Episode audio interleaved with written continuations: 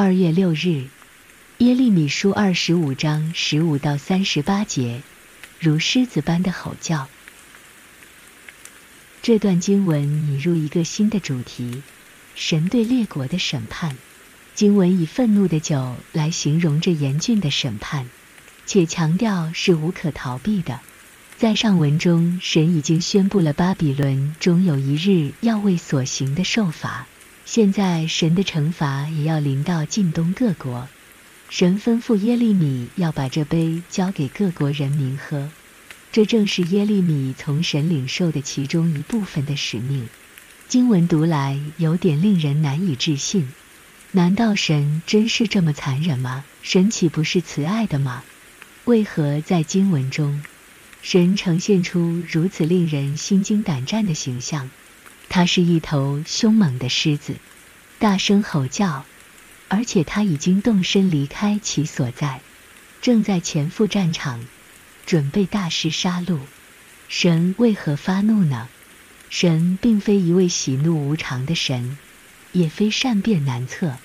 神发怒反映出他是何等重视地上一切的事，他是何等深入地参与在世界之中。神愤怒是他作为主的表示，是他彰显权柄的方式和途径。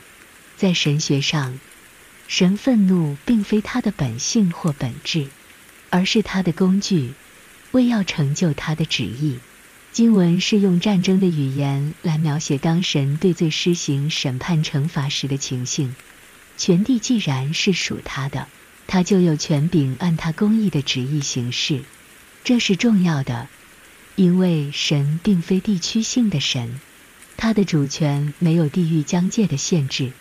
不论是巴比伦还是别的国家，不论他们接受神的主权与否，都一概要面对他的审判，因为他才是全地真正的主。不错，现代人的确很难接受这样的一位神，神的严厉令人却步，令人不敢接近他。甚至抗拒他。我们惯于把神当作朋友，当作知己，视为自己的同路人。如此，我们把神拉近至我们可以接受的水平上，其实是我们自以为是的想要把他驯服了。问题的核心是：他是你的主吗？你的生命降服在他的主权下吗？这段经文的信息其实很正面。我们不能把神降卑至我们可以接受的程度，相反，我们要把自己提升至神所定的高标准上去。要驯服的不是神，而是我们。我们都有一颗桀骜不驯的心，时常不受约束，喜欢我行我素。而在神愤怒的背后，是一颗被刺痛的心。你又是否明白呢？